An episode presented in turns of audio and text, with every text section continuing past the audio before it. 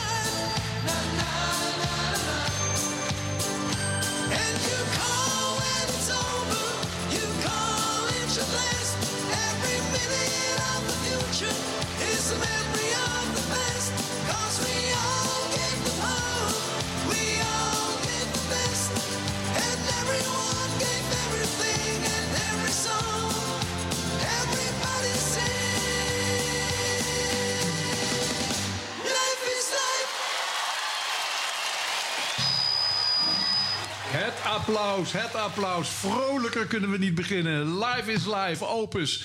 En de vrolijkheid straalt ons tegemoet. Welkom, lieve luisteraars, weer bij het geweldige radioprogramma van dorpsradio.nl. Live vanuit de Bijenkorf. Als ik zo naar buiten kijk, denk jeetje, we hadden best op het terras kunnen zitten. Maar eh, onze grote vriend Erik, die uh, durfde dat toch niet aan, want het zou misschien wel eens kunnen gaan regenen. En we hebben natuurlijk een enorme schoonheid hier aan de bar zitten, die de hele middag gaat vullen met haar mooie verhalen. Ja, luisteraars, ik laat u niet lang in spanning zitten. Onze gast vanmiddag is Marie-Christine Volkers. MC voor vrienden, of niet? Ja, dat klopt. Welkom, leuk Dankjewel, dat je dit wilt doen. Ja, leuk dat je me gevraagd hebt. Nou ja, dat was ook een beetje naar aanleiding dat jij een expositie eh, gaat houden in Malve. Ergens in 10, 11 en 12 eh, november. Maar eh, zoals normaal beginnen wij natuurlijk met jouw eigen geschreven boek MC Volkers. 1 tot 20 jaar. Wat staat er allemaal in? 1 tot 20 jaar. Ehm, ja, daar staat van alles in natuurlijk. Ik ben hier opgegroeid, eh, in de Blaricum. En hier ook op school gezeten. Ehm, het leuke is dat wij nog steeds met onze lage schoolklas... eh, bijna jaarlijks eh, elkaar zien. Dus dat, dat zegt wel iets, denk ik, over hoe leuk, hoe leuk het hebben gehad. Ja, en verder ja, hier opgegroeid. Hier gehockeyd. eh, op school. Ja, ik ben heel lang ziek geweest. Helaas, dat heeft natuurlijk ook wel veel indruk gemaakt op mijn jeugd hier. Ja, dat eigenlijk. En eh, noem eens een paar namen. Want dat vinden altijd mensen leuk waar je in de klas mee hebt gezeten. En die je nog ieder jaar ziet. Nou, eh, volgens mij heb ik één nummer ertussen staan. Dat is eh, Respectable van Mel en Kim. Maar dat hoeven we niet te draaien per se. Maar dat is eh, met mijn beste vriendinnetje van vroeger, Sandra Lap. Die woont hier ook nog steeds. En wij gingen daar altijd op dansen. Maar op heel veel muziek. maar Sonny is dus nog steeds een van mijn allerbeste vriendinnetjes. Eigenlijk. En ja, ik heb nog met meer oud-klasgenoten. Alexander van Geen heb ik nog steeds contact. Eh, Pieter Schoen heb ik nog steeds contact. Pieter Schoenmakers. Eh, met Joppe laatst nog eh, koffie gedronken. Nee, echt heel gezellig. En je memoreerde ook even dat je erg ziek bent geweest. Wil je daarover praten of wat het geweest is? Of zeg je nou nee, dat vind ik niet... eh, Nou ja, het heeft, eh het heeft meer een deel van mijn jeugd is het geweest. Dus ik, natuurlijk kunnen we erover praten. Ja, nou, en, en meer een deel. Ja, ik was 15, eh, op mijn 15 eigenlijk. eh, eh, ik had al twee jaar last van bloedneuzen en blauwe plekken. Maar ik hockeyde ongelooflijk fanatiek. Dus het was niet echt verbazingwekkend dat ik wat blauw was. En toen op een zaterdag, toen zijn we toch had ik een blauwe hand. En toen zijn we toch naar een vervangende huisarts gegaan. En hij zei, ja, je moet even bloed prikken. En op, zon, of op maandag nog met A1 en B meegehockeyd. En op maandagochtend eh, stond eh, mijn eigen huisarts. Hij piept een beetje. Ja, ik ben dat oplossen. Sorry. Eh, het stond de huisarts voor de deur. Ik mocht niks meer aanraken en ik moest naar het ziekenhuis. Gelukkig wist ik niet wat leukemie toen was. want dat was blijkbaar waar ze bang voor waren. Maar ik had een andere ziekte. En dat heette auto-immuuntrombocytopenie. Eh, wat inhoudt dat je lichaam antistoffen aanmaakt voor bloedplaatjes. Ze hebben mij dat ooit uitgelegd met een Pac-Man poppetje. Eh, maar dat was, eh, dat was het. En ehm, ja, tien jaar heeft dat geduurd. Dus dat was nogal een impact, ja. Dus elke week zat ik in het ziekenhuis, elke week prikken. Ik wilde het met niemand delen. dus eh, ik deed alsof er niks aan de hand was. Weet je, dat systeem. Maar je voelde je niet ziek? Ja, de eerste paar maanden sliep ik eigenlijk vooral... sliep ik eigenlijk. Ik kwam heel weinig op school. Eh, De, het was in maart eh, dat het begon eigenlijk. Dus die, dat laatste jaar ben ik nauwelijks meer op school geweest. En blijven zitten volgens mij ook. Weet niet meer. en, eh, en daarna, ja, het leven gaat ook een keer verder. Alleen ja, ik heb het niet... Ik heb het best wel niet willen laten zien aan mensen. Dus ik heb heel erg mijn best gedaan om, om te laten zien dat er niks was. Ja. Ik woog wel 10 kilo meer omdat ik prednison gebruikte. Maar verder eh, deed ik alsof er niks was. En spontaan genezen of eh, hoe werkt dat? Nee, nee. Ik heb eerst zes jaar prednison gehad. Ehm, daarna ging het eigenlijk wel goed. Toen ging ik studeren in Amsterdam. Toen kreeg ik een terugslag. Eh, en toen hebben ze in 2000 mijn mild eruit gehaald. Omdat dat op dat moment echt nog maar de enige optie was. Ja, toen ik ziek werd, waren er maar zes kinderen in Nederland, geloof ik, zoiets die het hadden. Het was echt een, een, ziek voor oude, een ziekte voor oudere mensen eigenlijk. En nu is het, komt het veel vaker voor, helaas. Eh, en er is, ja, dus ze weten niet precies waarom het begint. En ze weten eigenlijk ook niet, volgens mij, precies hoe het eindigt. Alleen, eh, ja, die mild, dat, eh, dat hebben ze dan... toen ik ziek werd, was er 30% kans van slagen. En toen ik me liet opereren, toen was het, geloof ik, al 70% of zo. Dus in mijn beleving, wat ik toen ook altijd zei... van jullie lossen het dus niet op. Eh, Maar jullie lossen... Dus de oorzaak wordt niet opgelost. Alleen het probleem, de, de, hè, hoe het zich uit... dat wordt dan wel opgelost.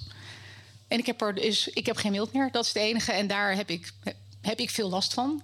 Eh, maar toen zeiden ze dat je je mild kon missen. Nou ja, goed. De wetenschap is inmiddels ook verder. Ik bedoel, je mild moet je er niet zomaar uithalen in ieder geval. Maar mis je hem? Je mild? Ja, ja, nou ja, het is wel. eh, de- dus hij zorgt wel dat je als je bacteriën in je lichaam krijgt, dat het wordt opgeruimd. En dat, en dat mis ik. Eh, ik krijg wel allemaal eh, vaccinaties eh, die ik regelmatig moet bijhalen. maar ja, het is niet handig.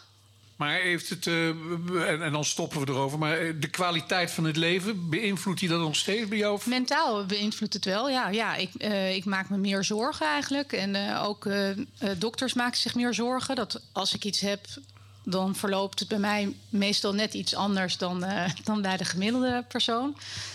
Dus ja, er is een extra eh, zorg. En ik, en ik merk dat ik het eh, zo heb gedownsized, of hoe je het ook noemt in mijn jeugd, dat dat, dat nu. Weet je, ik heb heel veel gedrag daarin overgehouden, wat ik nu allemaal moet gaan ontleren. Want zo werkt het natuurlijk niet. Als je steeds gaat ontkennen dat er iets is en. Ja, en eh, het niet, niet deelt met de mensen om je heen, dan wordt het vrij eenzaam. En daar heb ik dus helemaal niks aan. En dat ben ik nu allemaal aan het, aan het eh, leren. Dat dat ook anders kan. Ja, nou dat gaat je nu goed af. Ja, het gaat me nu wel goed af. En eh, ik praat nu wel met, eh, met, met vrienden weet je, wel, over, over dat het lichaam niet altijd lekker meewerkt. En, ik- en ik ontken het niet meer. Dat eigenlijk het belangrijkste. En heeft dat je hockeycarrière ook belemmerd daarna? Ja, volledig. Ja, ik, dus elke vrijdag werd ik, eh, s ochtends ging naar het ziekenhuis, werd ik ge- gecheckt. En dan hoorde ik om vijf uur of ik mocht hockeyen de volgende dag. Want als het onder de 60 eh, was, dan mocht ik niet eh, spelen. Eh, dus dat was lastig, omdat ik leefde dan echt elke keer naar vrijdag. Want hockey was, ja, toen op een gegeven moment werd dat natuurlijk het allerbelangrijkste wat er nog was. Want daar had ik nog het meeste controle over, dacht ik zelf. Dus ja, En je bent ook nog belangrijk geweest in de, in de hockeyclub Laren, of niet? Ik, nou, ik, ben, ik ben aanvoerster geweest nog in de B. En het jeugdbestuur heb ik twintig paar jaar gedaan. Net zoals jouw dochter. Eh, maar die is dan weer, was iets jonger dan ik. Ehm, ja, maar wat ik zei, ik eh, pakte alles aan om te laten zien dat er met mij niks aan de hand was. Dus alles wat er te organiseren viel, dat ging ik doen. Eh, om mezelf en anderen te overtuigen dat het echt allemaal dikke prima was. En heel veel lol gehad. Hè. Toen, toen was de club, ik weet niet hoe het nu is, maar ja, toen hebben we zo ontzettend veel plezier daar gehad. Door elke vrijdag. Nou ja, ik zat er zes dagen in de week volgens mij. Maar op vrijdag dan ook de training. En dat was super gezellig. En dan zaterdag spelen. Toen ik nog in ANB zat. Ook onwijs gezellig die hele middag. En met al die A-feesten. En met al die toernooien. En dan zondag met heren en dames 1. En dat was ook altijd leuk. En daarna met z'n allen naar Nick Vollebrecht. Ja, het was echt één groot feest. Ik weet maar nogmaals, ik weet niet hoe het nu is. Hè. Er is nu 100 jaar bestaan volgens mij van Laren. Ik denk op meer zelfs.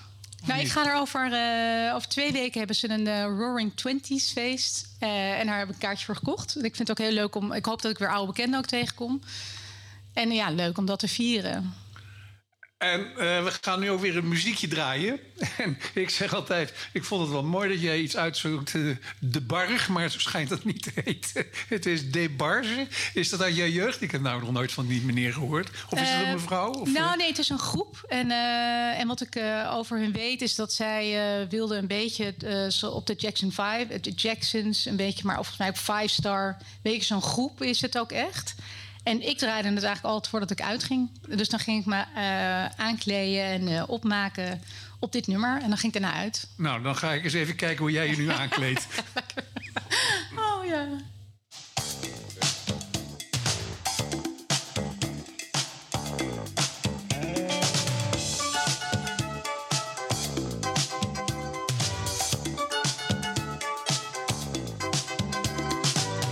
When it feels like the world is on your shoulders and all of the madness has got you going crazy. It's time to get out, step out into the street where all of the action is right there at your feet. Well, I know a place where we can dance the whole night away underneath the electric stars. Just come with me and we can shake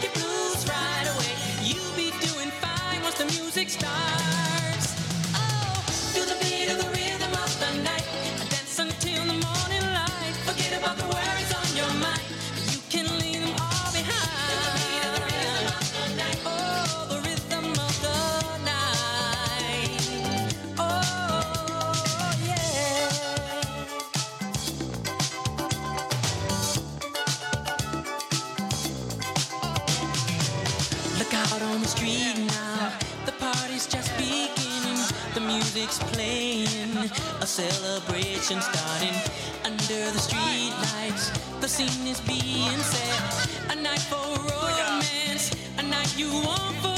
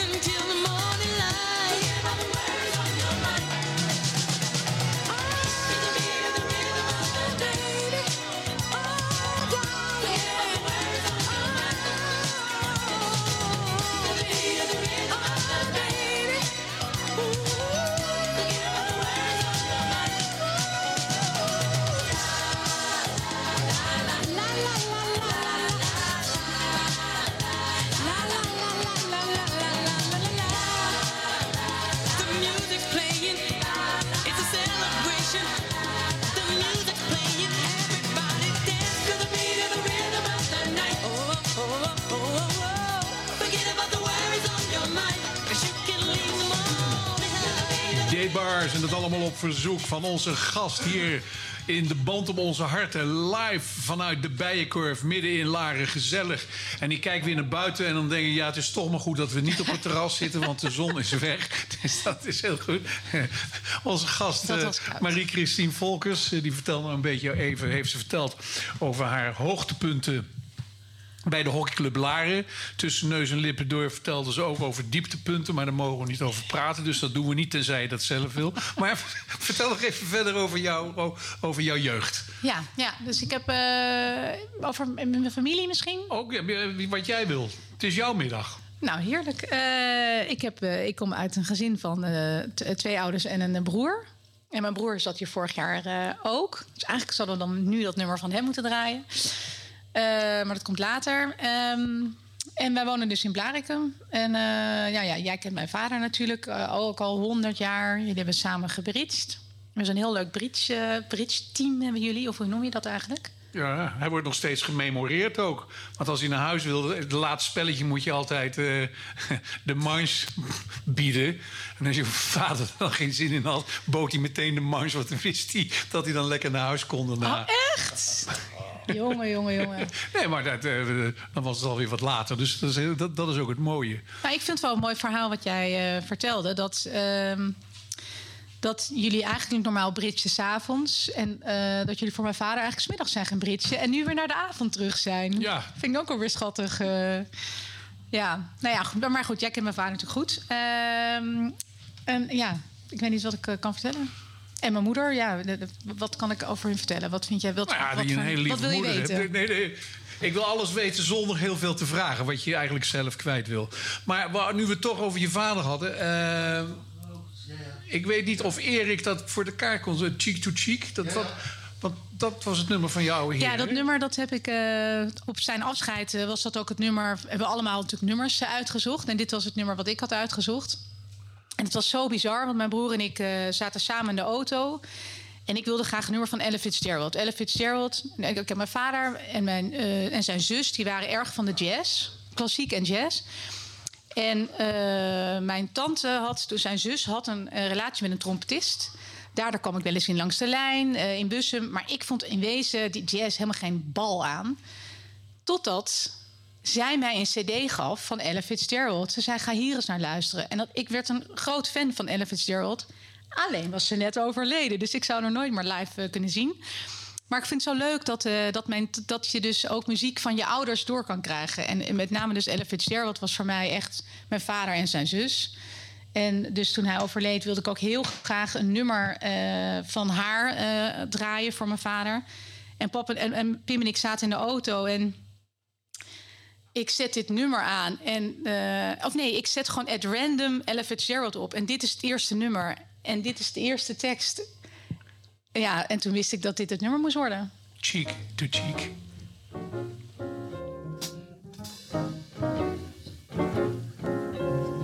heaven. I'm in heaven. And my heart beats so that I can hardly speak. And I seem to find the happiness I see when we're out together, dancing cheek to cheek. Yes, heaven. I'm in heaven. And the cares that hung around me through the week seems to vanish like a gambler's lucky streak. When we out together, dancing cheek to cheek. Oh, I'd love to climb to mountain, reach the highest peak. But it doesn't thrill me half as much as dancing cheek to cheek. Oh, I'd love to go out fishing in a river or a creek. But I don't enjoy it half as much as dancing cheek to cheek. Now, mama, dance with me. I want my arms about you, the charms about you will carry me through. Yes, heaven. I'm in heaven. And my heart beats so that I can hardly speak. And I seem to find the happiness I seek. When we out together, dancing cheek to cheek. Take it, Ella, swing it. heaven. I'm in heaven. And my heart beats so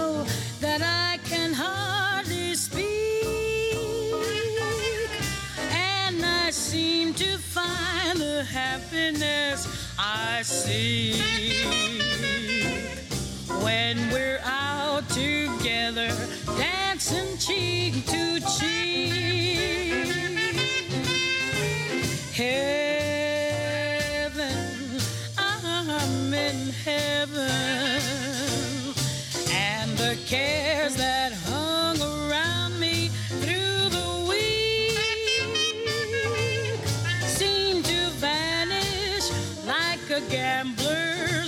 lucky streak. When we're out together, dancing cheek to cheek.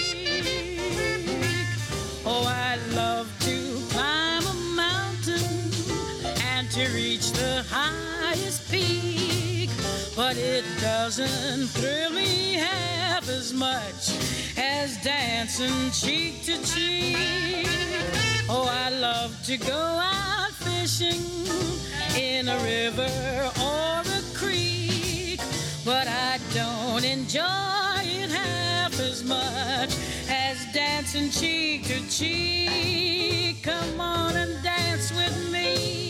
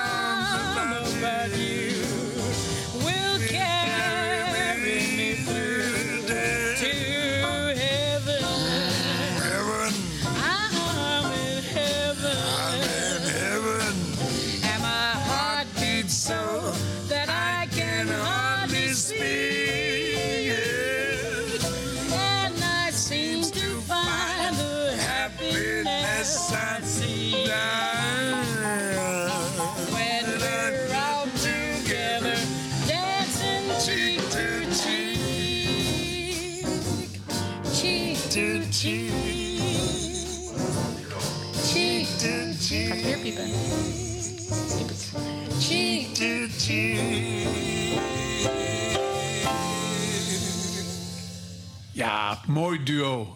Ella Vergeld en Louis Armstrong. Begeleid door het trio Pim Jacobs. En dat allemaal ter nagedachtenis van jouw oude heer. En wie is dan de oude heer? Ver Volkers, oftewel de vader van onze gast... Marie-Christine Volkers. En ook nog te weten dat hij dus atheïst was. Hè? En het nummer begint met Heaven, I'm in Heaven. Ja, maar Ik vond dat heel bizar. Als atheïst kan je ook wel naar, naar boven kijken. Dat noem je dan de hemel. En niet meteen associëren met een of ander geloof. Ja, Eh, ja, dat is waar. En dat allemaal luisteraars live vanuit de Bijenkorf... waar we weer heerlijk gezellig zitten. Glaasje bier, worst. Erik bezig. En eh, nou, jij waren bezig met jouw jeugd. Eh, vader, moeder, broer. Broer, nee, we beginnen met mijn mama. eh, Ja, jij moet het initiatief overnemen. Dus, eh, Ja, nou, eh, mama, mama, ja. mijn moeder is 30 jaar ouder dan ik ben. En naar aanleiding van hoeveel lol wij gemaakt hebben vroeger, wilde ik op mijn twintigste al, wilde ik al moeder worden eigenlijk. Wat niet, wat niet gebeurd is. Maar ehm, eh, ik dacht, ik wil nog minder verschil in de jaren. Ik kon heel goed met mijn moeder kletsen. En zo ook al mijn vrienden en zo ook al mijn broersvrienden. Dus mijn moeder was een- in mijn ogen een soort huispsycholoog voor al onze vrienden. Ze begeleiden iedereen. Als ze dingen niet konden bespreken thuis, bespraken ze het bij mijn moeder. Dus dat was wel eh, was, was heel leuk. En iedereen mocht bij ons binnenkomen, dus er zaten altijd mensen bij ons. En eh, middelbare school, want we zijn, deel 1 is nog steeds niet af. Hè? Oh ja, ja, de middelbare school. Ja, ja, dus eh, iedereen kwam. Ja, iedereen zat gewoon altijd bij ons thuis. Was altijd gezellig. En ging je ook nog wel eens naar het café? Eh, ja, zeker. Eh, de Kraan, dat was mijn, eh, was mijn café. Daar kwam ik al, al voor mijn zestiende. En ja, daar kwamen we elke vrijdag eigenlijk. Ja, dat was het eigenlijk. En daarna zijn we naar Hilversum een beetje verkast. Ik ben nog de Doelen. de jongens waren ook sponsor van ons, van het jeugdbestuur. En daar zat ik met eh, Bar eh NEJ in en met Arnoud van Mansjes. Maar ik heb ook nog met Martijn van Mansjes in het jeugdbestuur gezeten. Met Diederik van Wil, met Sonja Pastor. Jeetje, Roderick Volts. Ja, we hebben echt veel doorgetrapt. zijn heel veel, ja. Maar ik, ik mis nu nog een paar hoor. Maar ik heb er een aantal jaar in gezeten. Ik weet ook even niet meer allemaal. Maar naar genoegen neem ik aan. Wat zeg je? Naar genoegen. Ja, het was echt superleuk. Maar in ieder geval, dus, eh, dus dat was eh, heel leuk. En dan, ehm, mama draaide dan veel ehm Lionel Richie en Paul Simon. Dat waren wel een beetje haar, eh, haar bands. En wat had ze nou nog meer? Amalia Rodriguez, maar dat was vaak als we in Portugal waren. En Sting. Ik heb dus nu eigenlijk een nummer uitgekozen dan van Lionel Richie. Dat zijn dan... nog even een, een, een ding. Ze nam mijn broer mee naar Lionel Richie. En ik was daar heel erg jaloers op. Maar ik was te jong om mee te gaan.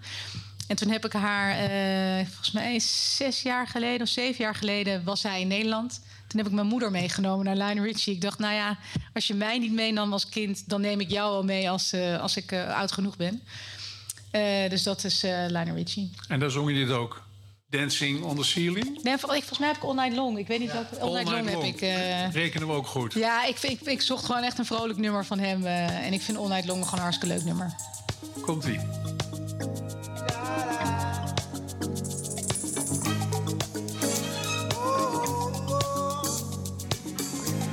Well, my friends, the time has come raise the roof and have some fun. Throw away the work to be done. Let the music play on. Everybody sing, everybody dance. Lose yourself in wild romance. We're going to party, caramba, fiesta. Come on and sing along. We're going to party, caramba, fiesta,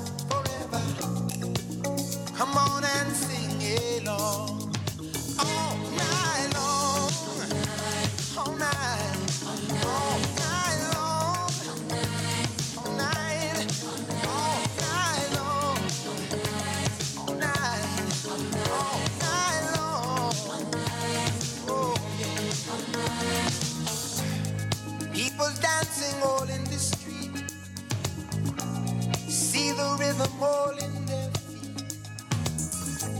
Life is good, wild and sweet. Let the music play on, play on, play on. Feel it in your heart and feel it in your soul. Let the music take control. We're going to party, climbing, fiesta, forever. Come on and sing my song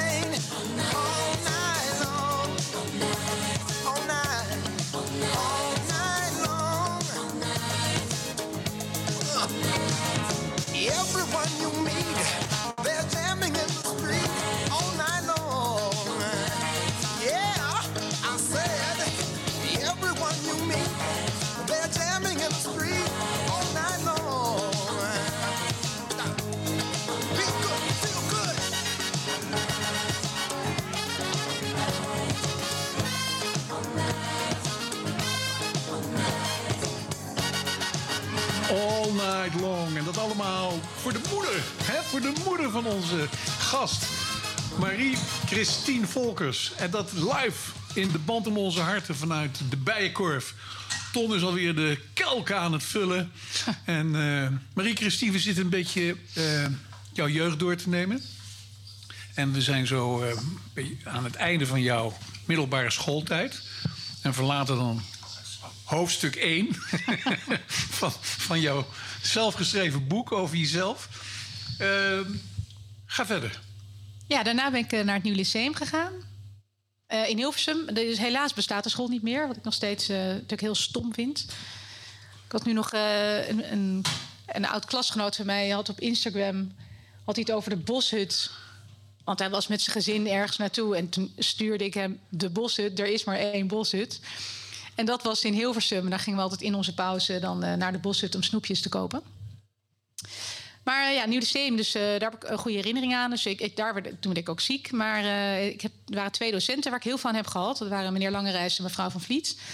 Die ik toevallig, dus niet toevallig, vorig jaar bij hun allebei langs ben geweest met een bosbloemen. Om te bedanken, omdat ik eigenlijk, ja, omdat ze me echt enorm gesteund hebben in, in die periode. Ik zakte uiteindelijk, ik bleef zitten en ik zakte bij het Nieuw Lyceum. En bij mijn eindexamen kwam mijn aardrijkskundeleraar naar mij toe. En toen zei hij, eh, ja, ik denk dat je dyslectisch bent. Zat ik in 6 VWO inmiddels. Ik dacht, nou, ben je ook lekker op tijd mee? Maar maakt niet uit. Ik ben daarna naar Amsterdam gegaan en ik heb daar uiteindelijk eh eindexamen gedaan. Op, de, hoe heet dat ook alweer? De Amsterdam School heette dat volgens mij. was superleuk. En toen, studeerde ik, of, eh, toen woonde ik dus ook al in Amsterdam op een studentenhuis. En dat, ja, en toen begon het studentenleven. Dat was natuurlijk één groot feest. Eén groot feest. Ja. Aha, daar komt eh, onze eerste... De heer Westerdijk himself, die komt ons opvrolijken. En ook naar jou luisteren natuurlijk.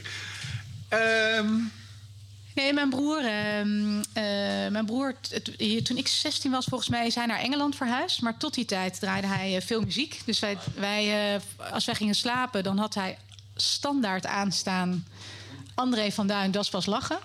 Dus mijn broer en ik kennen die cd, of die cd, die plaat helemaal uit ons hoofd. Alle sketches. En als wij dan ergens een, iemand zei een, een zin of een woord...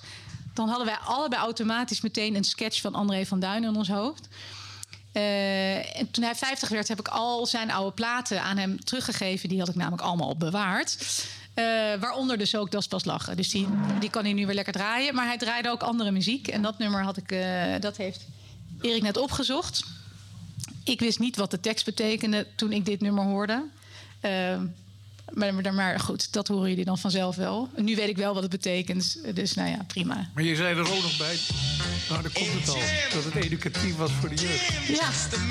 Kunnen ze allemaal wat leren hoe je New York moet spellen. Nou, dat leg je dan straks maar uit. Hier komt How I Spell New York. Nee, zo heet het niet. Coke in my brain. Cocaine in my brain. Nou, zo voelt het wel een beetje. N-E-W-Y-O-R-K, that's New York, man. No, man, you made a mistake, man. I'm gonna teach you the right way and the proper way to spell New York, man. So go ahead, man. A knife, a fork, a buckle, and a cork. That's the way we spell New York, man. You see, no matter where I treat my guests, they always like my kitchen best. Cause I've cocaine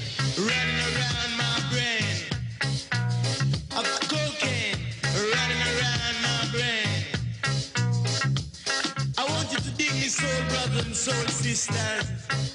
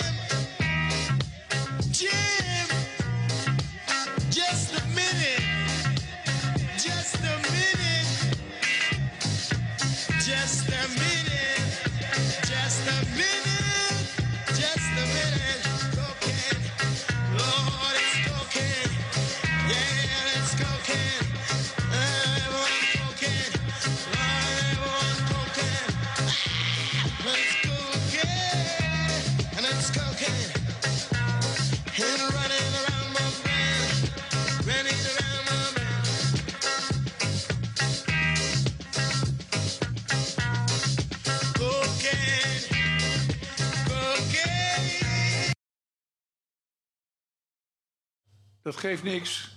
Dat maakt het altijd mooi. Zijn we wel eh, live? eh, horen ze me nu, eh, Erik? Ja. nou, dat is goed. Dan gaan we gewoon verder. Na deze cocaine in your brain. En ik kijk naar Erik. Er zit cocaine in his brain. Maar luisteraars, het geeft allemaal niet. Dat maakt het ook het mooie van live radio hier vanuit de Bijenkorf. Midden in Laren, onze gast Marie-Christine Volkers. Ik heb Ja. nog nooit mijn naam zo vaak gehoord overigens. Dat is goed, hè? En ook helemaal Marie-Christine. Dat, vind ik, dat waardeer ik heel erg dat je dat helemaal uitspreekt eigenlijk. Dankjewel, dankjewel. Maar je bent op kamers.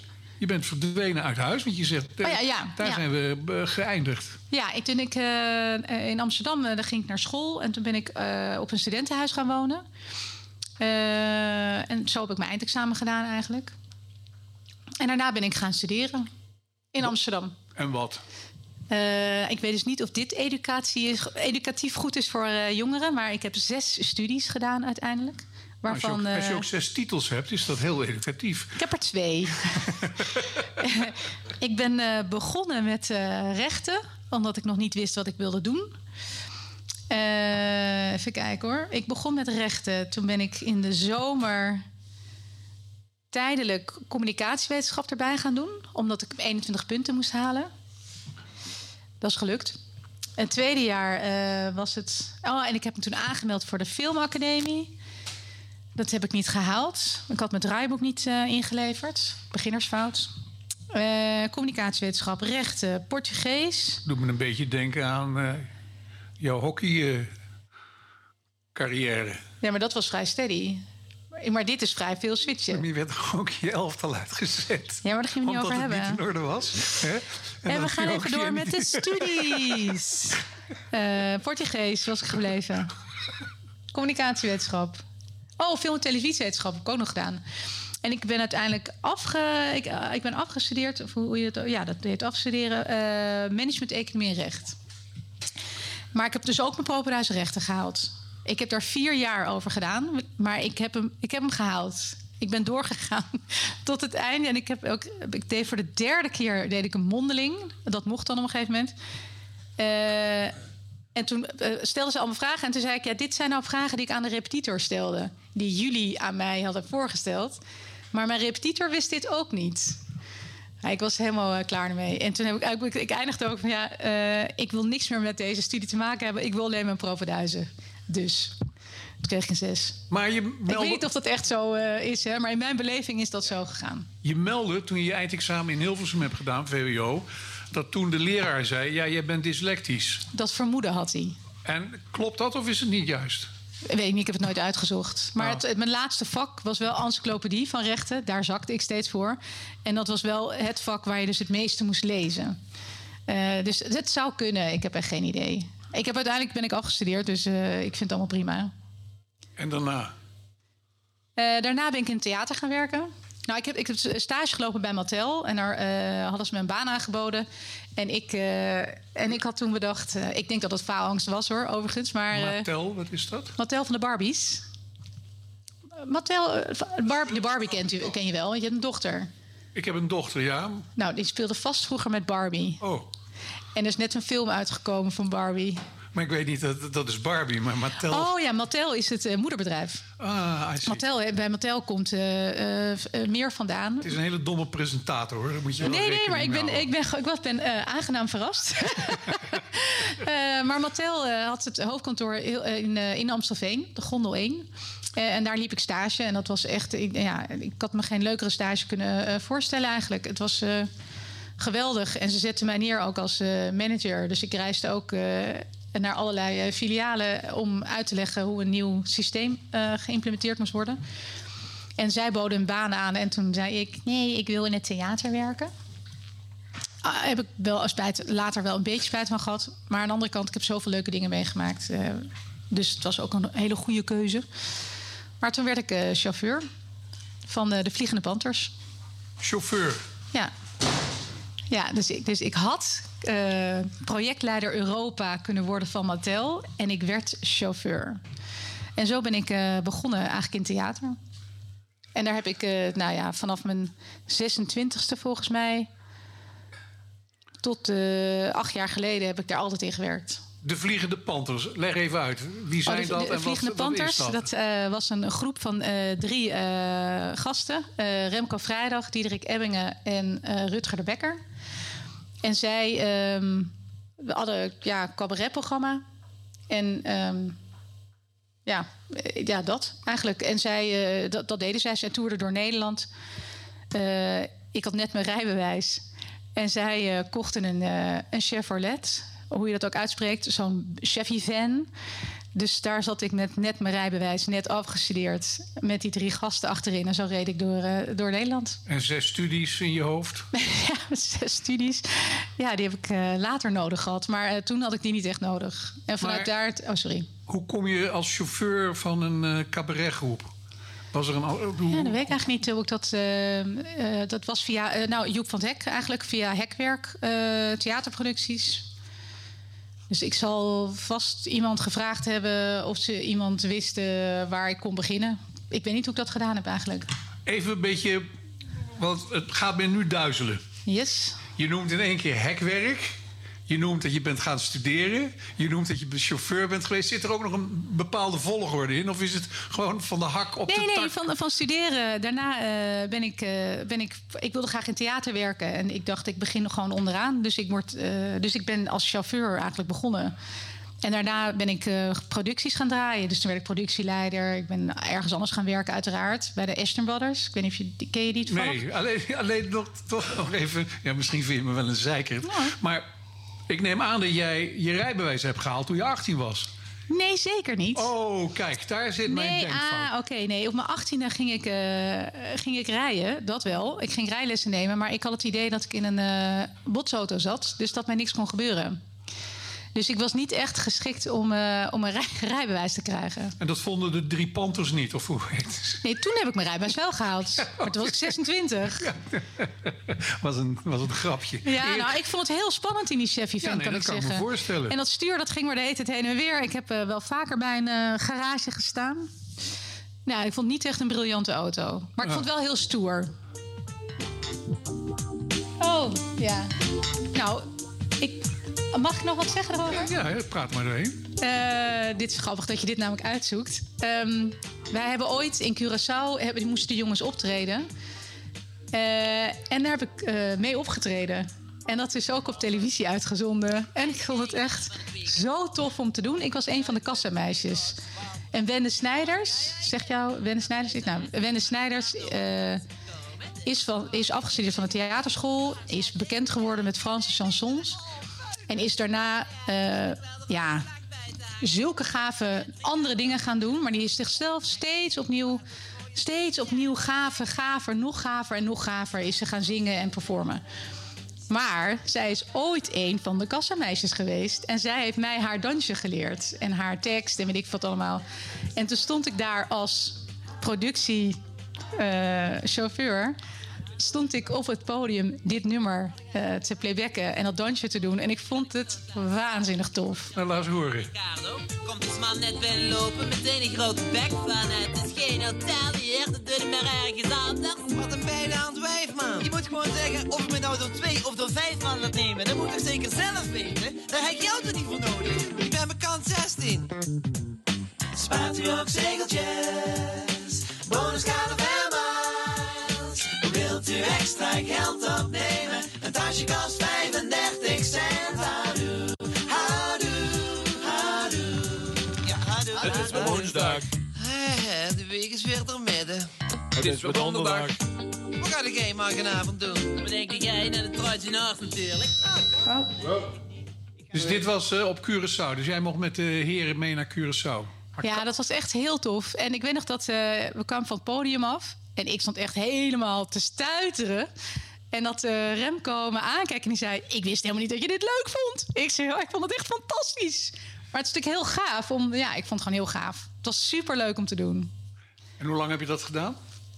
Eh, nou, dit was, dat optreden was eenmalig, Ja. uiteraard. Ik heb eh denk anderhalf, ja, een jaar, ik denk één seizoen, anderhalf seizoen of zo gedaan. En daarna ben ik eh, bij een eh, ander impresariaat gaan werken. Want ik wilde wel wat meer met mijn hersenen ook werken. In, van, in plaats van alleen maar rijden. En toen ben ik eh, productieleider geworden. En dat was heel tof voor de Ashton Brothers, de Wereldband en, en die heette nu Slapstick en Nienke Laverman. Dat waren eigenlijk mijn drie groepen. Ja, dat was echt heel leuk. En dat bestond het werk uit? Een optreden? Oh ja, dus eh, ja, nee, nee, nee. Dus het, eh, nee, de, wa- waar mijn werk uit bestond was eh, vanaf eh, repetities, dus repetitieruimte, dat soort dingen, alle creatieve, eh, dat allemaal het hele proces coördineren, dus eh, de kostuum, geluid, licht. eh, oh ja, ik vergeet ik nu dan even wel dingen, maar eh, decor, eh, dat soort dingen. Dat allemaal coördineren. Dus ik, ik ontwierp niks. Maar ik zorgde alleen wel dat alles moest op het juiste moment daar wel zijn. Ja, dat. En dan eh, kwam de tournee. En dan ja, moet je zorgen dat er natuurlijk vervoer is. Je moet zorgen dat ze kunnen eten. Je moet zorgen dat er was gedaan wordt. Eh, ja, nou ja, van al dat soort dingen. Dus eigenlijk, je bent een beetje een soort speel in dat hele web.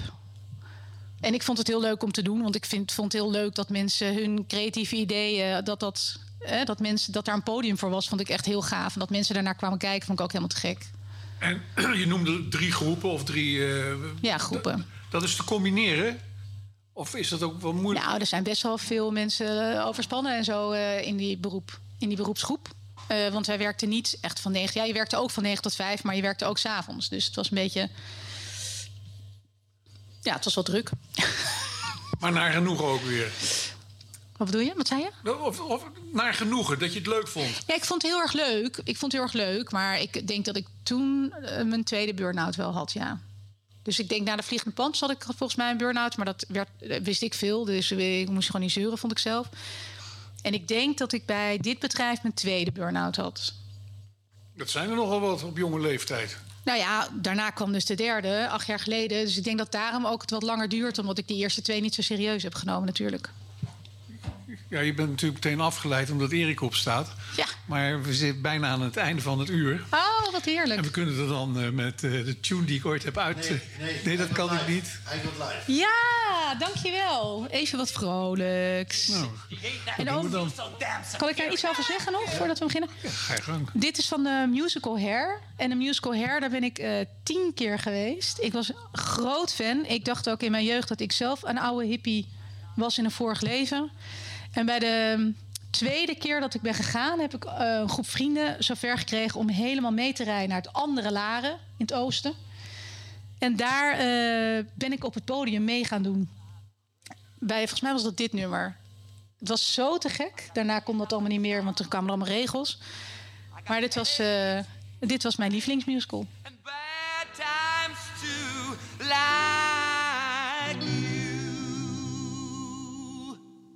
I got my hair, I got my head, I got my brains, I got my ears, I got my eyes, I got my nose, I got my mouth, I got my teeth, I got my tongue, I got my chin, I got my neck, I got my tits, I got my heart, I got my soul, I got my back,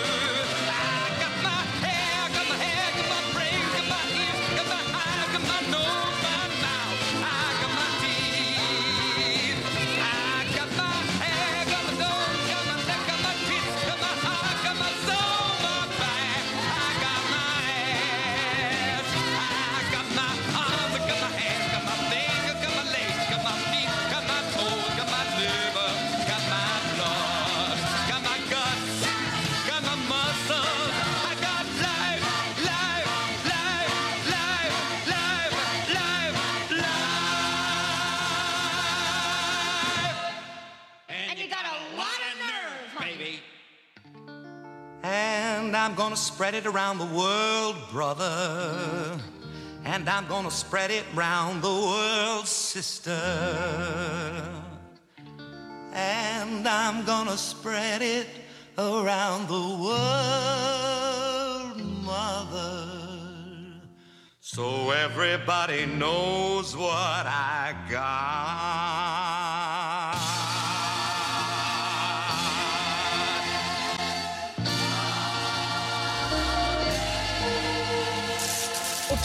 Een leuk en origineel cadeau? Zaak, cadeau en interieur. Altijd originele cadeaus. Voor elk wat wils. Sieraden, woon- en kookcadeaus, kitstaf, kleding, verlichting en nog veel meer.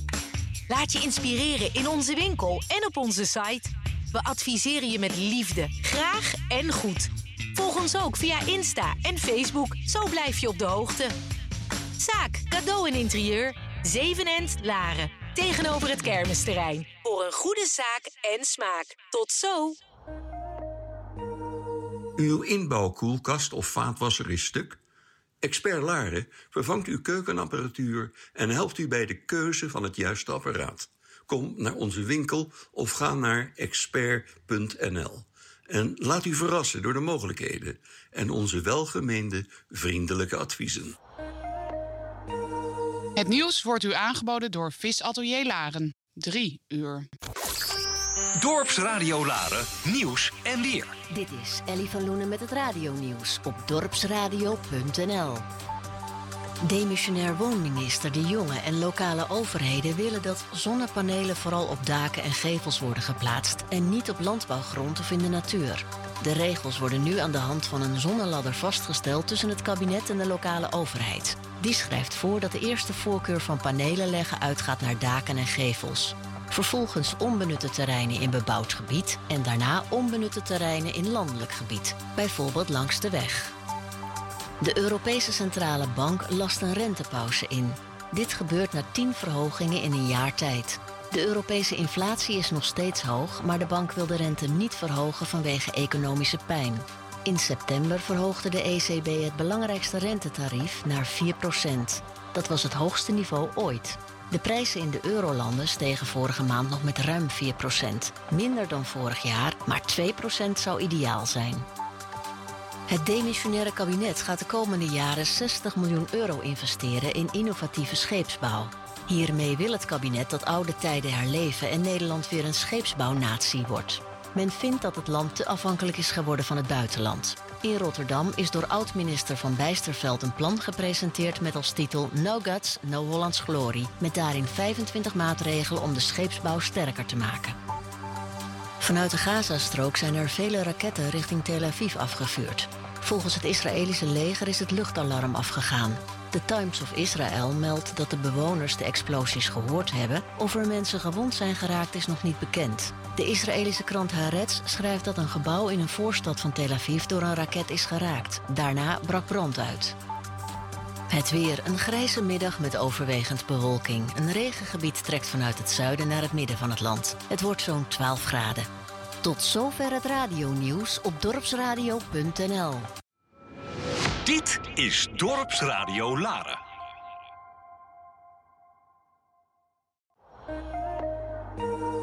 Ik ben fit in 20 minuten per week. Kan dat? Jazeker, want ik train bij Fit 20 met de unieke Fit 20 trainingsmethode. Altijd met personal trainer en zonder te douchen of om te kleden ben ik fit in slechts 20 minuten per week. Ga voor een gratis kennismakingstraining naar fit20.nl. Dorpsradio Laren sponsoren? Kijk op onze website dorpsradio.nl of bel 035 781 0781. Luister lokaal. Luister dorpsradio.nl. Altijd dichtbij.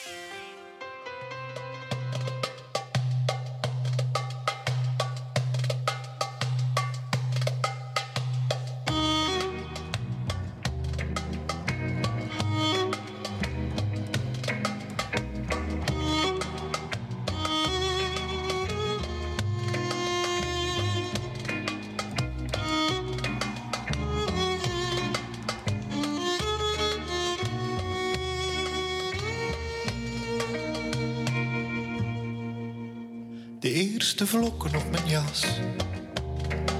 De eerste schaatsers op de plas. De eerste ijsbloemen op het raam. De zoete lucht van de poffertjeskraam. De eerste merel van het jaar. De eerste stuivende hazelaar. Eerste pluizen in de wind. Het eerste zonlicht op het raam. En op onze voordeur zonder jouw naam. Alles slijt. Alles komt glad. Als je alle seizoenen maar een keer hebt gehad. De eerste kinderen die buiten spelen. De eerste rosé, de eerste van velen. De eerste reis met een koffer minder. En daar alsmaar denken was ik maar weer ginder. De halve kus met een vreemde mevrouw. I'm sorry but I can't, het ligt niet aan jou. Doen of ik slaap op midzomernacht. Warme regen tegen het raam. En een kinderpostzegelzegeltje in plaats van jouw naam. Alles slijt. Alles komt glad. Als je alle seizoenen maar een keer hebt gehad. Alles slijt. Alles komt glad. Als je alle seizoenen maar een keer hebt gehad. De eerste kraanvogels naar het zuiden. De eerste mais en appels en uien. Het eerste rood en geel aan de takken. Duizend meeuwen op de kale akker. De laatste zelfgeplukte bramen. Bijtijds de gordijnen voor de ramen. Daar de eerste poffertjeskraam. De laatste warme dag van de herfst. En morgen wordt hier de voordeur geverfd.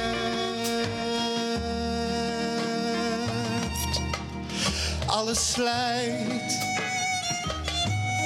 Alles komt glad. Als je alle seizoenen maar een keer hebt gehad.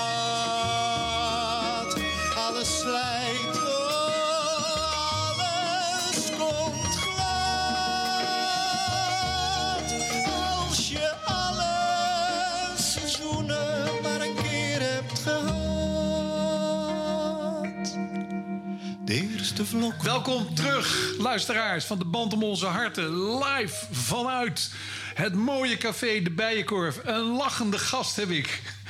Marie-Christine Volkers. En aan de bar zit ook onze vriend Gerhard Westerdijk. En achter de knoppen Erik. En eh, ja, we zijn al eh, helemaal in jouw... Ja, toch wel wat... Als ik het mag zeggen, wat warrige leven wat je hebt geleid toen je naar Amsterdam ging. Want je hebt heel veel gedaan. Je bent eigenlijk multitasked, zoals dat heet. Ja, dat, eh, dat zei je net. Zei Gerhard dat al? Ja, Wat een zeker. wijze man is dat. I know. Maar vertel verder, want eh, je bent chauffeur geweest, je bent eh, manager geweest, je bent pro ja, eigenlijk Productieleider. productieleider, al die dingen meer. Ik zou zeggen, pak de draad maar weer op vanaf. eh, je bent nu eh, ja, in de 40, maar we zitten pas op je 26-jarige leeftijd, want toen haalde je je rijbewijs. En Nou, toen ik- reed je naar Curaçao met die. Ja, precies. Ja, maar ik wilde nog even zeggen, wat we net hoorden was eh, Joost Spijkers. En dat nummer was eh, Alle Seizoenen. En Joost, die is eh, een van de leden ook van de Ashton Brothers. Waar ik dus voor gewerkt heb ook. Eh, en hij is, eh, dit is nu zijn derde programma, is net zondag in première gegaan. Daar was ik in een kleine komedie. Weer een heel mooi programma. En hij staat 10 november in het Zinger. Dus ik dacht, dat is misschien leuk eh, om nog even te melden.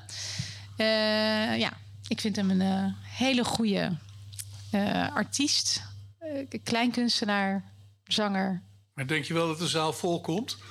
Ik heb geen idee. Ik hoop het. Ja, ik gun het hem echt van harte. Hij heeft, eh, ja, wat ik net zei, de Polifinario, Annie M. G. Schmid-prijs gewonnen. Ja, die zou, eh, hij zou in Carré moeten staan. Aha, nou, dus daar kan je aan gaan heb ik dat dan nu gezegd? Maar goed, Nee, dus hij is een van de Ashton Brothers. En dus de Ashton Brothers is een groep waarmee ik dan dus... eh, daar heb ik eigenlijk langs voor gewerkt. En de Wereldband, eh, waar ik het meest... Ja, ik denk ook twee jaar of zo, anderhalf, twee jaar voor gewerkt. De Wereldband heet nu de Slapstick. Dus die zijn meer internationaal gegaan. En Ashton Brothers ook. Die zijn ook allemaal internationaal aan het optreden. Want ze doen allebei. Oh, dat is geen grappig. Kom ik dan nu even achter. Eh, allebei eigenlijk veel met muziek en weinig tekst. Dus ehm, ook de ene groep werd geregisseerd door Peter de Jong of kreeg adviezen. En de andere eh, door Karel de Roy van Mini en Maxi. Eh, die, dat ken jij zeker wel, Mini en Maxi nog. Was ik groot fan van. En ik, wat ik me nu dus eh, realiseer is dat dus eigenlijk zij allebei door een van hun werd eh, geregisseerd. Wat leuk. leuk om daar nu ook achter te komen. Ja. eh, dat dat eigenlijk Daar is dit allebei... programma ook voor. Ja, maar dat het dan eigenlijk zo samen is gekomen. Terwijl ik die twee mannen zo geweldig vond in het theater. En niet goed. Nou ja, Ik heb veel in het theater gewerkt. Laten we het nee, daarop houden. dat, dat, dat heb ik begrepen. Maar je bent er niet in doorgegaan, of wel? Nou, ik, ik ben er zeker in doorgegaan, eh, tot acht jaar geleden. En acht jaar geleden kwam ik in een eh, burn-out. Eh, totaal onverwacht in mijn ogen. Maar blijkbaar voor de buitenwereld zat iedereen erop te wachten, heb ik het idee. Maar ehm, ik begreep het ook niet helemaal. Maar tot, tot acht jaar geleden heb ik alleen maar in theater gewerkt. Dus zowel dus voor groepen, maar ook voor festivals. Dus het Nederlands Theaterfestival. Dat is in september altijd in Amsterdam.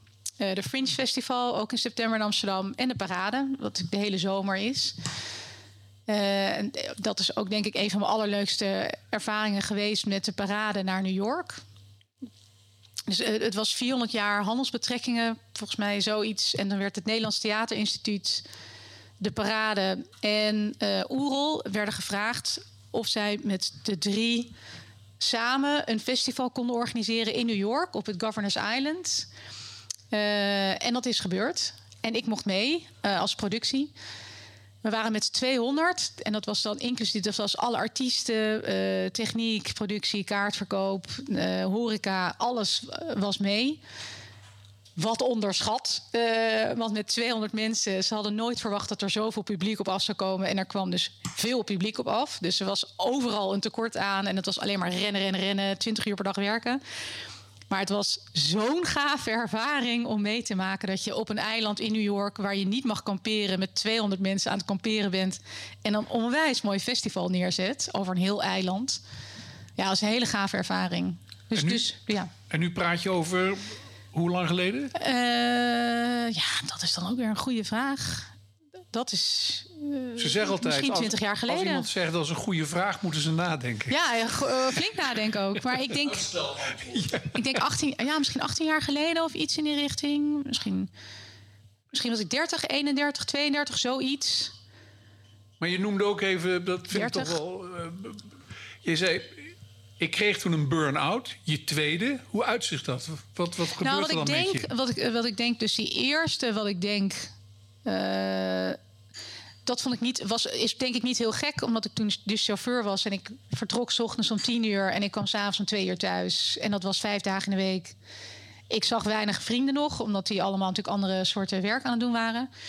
Dus ik was eigenlijk alleen nog maar aan het werken. En de tweede was het idem dito. Ik was eigenlijk alleen nog maar aan het werken. En dat uitte zich in... eh, ik begon dingen te vergeten. Ik maakte hele eh, idiote fouten die ik nooit zou doen. Eh, en op een gegeven moment kon ik alleen maar huilen. Ja, dat was het eigenlijk. Eh, toen, toen ben ik ook weggegaan. Eh, en de derde keer, dat was dus nu acht jaar geleden. Ja, ik zag toen ook weer niet aankomen. Maar we hadden eigenlijk net zomervakantie gehad. En op dag drie zei ik... Jezus, zeg, het voelt wel alsof we alweer een half jaar verder zijn. Ik was, ik was toen alweer helemaal kapot. En toen kreeg ik maagkramp en weet ik het allemaal. En ik sliep nog maar drie uur per nacht. En mijn baas zei, ja, ik slaap ook maar drie uur per nacht. Dus eh, weet je wat, zit je nou? Dus oké, prima. Ja, en toen had ik een heel mooie, eigenlijk een hele mooie training gehad. Een leiderschapstraining. En ik kwam terug en ik begon te huilen en ik stopte niet meer. Eigenlijk komt het daarop neer. En eh, ik weet nog toen de bedrijfsarts zei... eh, ik ga je 100% eruit halen... dat ik echt helemaal hysterisch werd. Van, je kan niet. En ik moet werken. En ik heb zoveel te doen. En ik heb allemaal projecten lopen. Ik was helemaal... Ik dacht, ja, wat moet ik doen? Wat moet ik doen? Moet ik thuis zitten? Dat kan helemaal niet. Er is zoveel te doen. Ja, echt bizar. Achteraf, als ik terugkijk, eh, maakt het me ook wel verdrietig dat je zo, dat je zo, zo gefocust bent. Maar dus niet eigenlijk. Want je bent totaal jezelf. Ik was echt totaal mezelf verloren. Tot je de plaat opzette, zin in lente.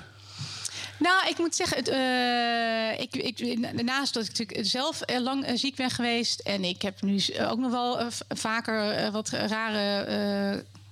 dat is lekker. Wat rare, er komen nu worstjes op de bar. Ehm, eh, wat eh, onverklaarbare, vervelende klachten, wat, wat, me, wat wel een beetje belemmert. En, ehm, en dit nummer van Jochem, ja, ik hoorde dat en ik dacht, ja, inderdaad. Rot ook allemaal even op met die stomme ziekenhuizen. Ik ben er ook wel klaar mee. Ik wil gewoon door met mijn leven. Ik wil geen rekening houden met niks meer. Ik wil gewoon leven. Dus dat is voor mij dit nummer van Jochem. Ik ben klaar met het ziek zijn, met moe en niet meer fit zijn. Ik ben klaar met witte jassen en mijn leven aan te passen. Laat de dood nog lang niet winnen, ga gewoon opnieuw beginnen. Ik heb geen zin om weg te kwijnen, wil de zon weer voelen schijnen. Ik heb zo'n zin in de lente, zo'n zin in de lente. Zin in de lente vandaag. Ik heb zo'n zin in de lente, zo'n zin in de lente. Zin in de lente vandaag.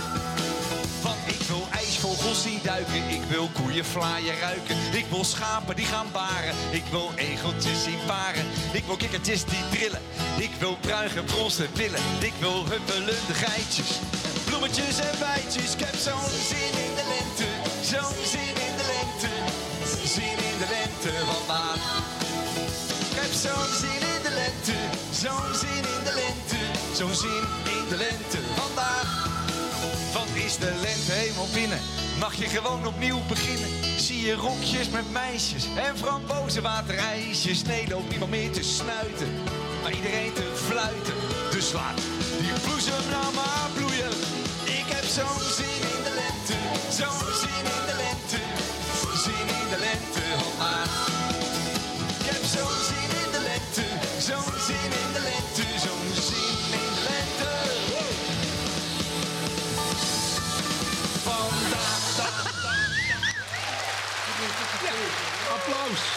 Applaus voor Jochem. En dat allemaal op verzoek van onze gast, Marie-Christine Volkers. En ze is nu helemaal op haar gemak. Want wie komt daar binnen? Haar lieve moeder Greet. En ah, ah, ah, ah. We hebben het al over de gehad. En eh, ja, maar we gaan het niet over jouw moeder verder, maar over jou. En je wordt toch ook een klein beetje de regisseur. Want je zegt, ik wil het nu daarover hebben. Nou, ga je gang. Ja, ja, ja, ja. Je, je zei dat we. Nee, ehm, want nu is het allemaal theater, theater. Maar ik heb ook eh, in mijn studententijd lang in een, in de horeca gewerkt. Wat, nu, eh, wat ik nu veel hoor in de horeca is dat mensen van toen mijn leeftijd dat niet willen. Super jammer, jullie weten niet wat je mist, want het is hartstikke leuk. Ik heb heel lang in de blaffende vis gewerkt. En daarnaast, toen ik stopte met werken daar en eh, doorging met studeren, want het combineren vond ik lastig, ehm, deden wij elk jaar eh, met Koninginnedag eh, maakten ze een hele gave gevelversiering. Dat inmiddels is dat een heel fenomeen en komt dat op ATV. Nou ja, heel fenomeen. Maar het is echt heel gaaf, wou ik even gezegd hebben. En één jaar was het nummer wat ik nu heel graag wilde laten horen. Dat was Suave en Mente. En dat is een heel eh, tof eh, nummer, Erik. Heb je hem? Ik denk dat Erik het niet boeiend vindt wat je Wel, vertelt. nou, want hij is, weer, verdorie. hij is weer met eh, brain in cocaine. Of cocaine in his brain. Nou, het is meer dat ik gewoon hele leuke herinneringen aan die tijd eh, heb. En, eh, en dit nummer eh, is- ja, is een beetje, stelt die periode voor mij voor. Maar welk nummer? Deze. Yes. Nou, kom er maar aan. Ik heb net gezegd, suavemente. Suavemente, bésame. Que quiero sentir tus labios besándome otra vez. Suave, bésame, bésame, suave, bésame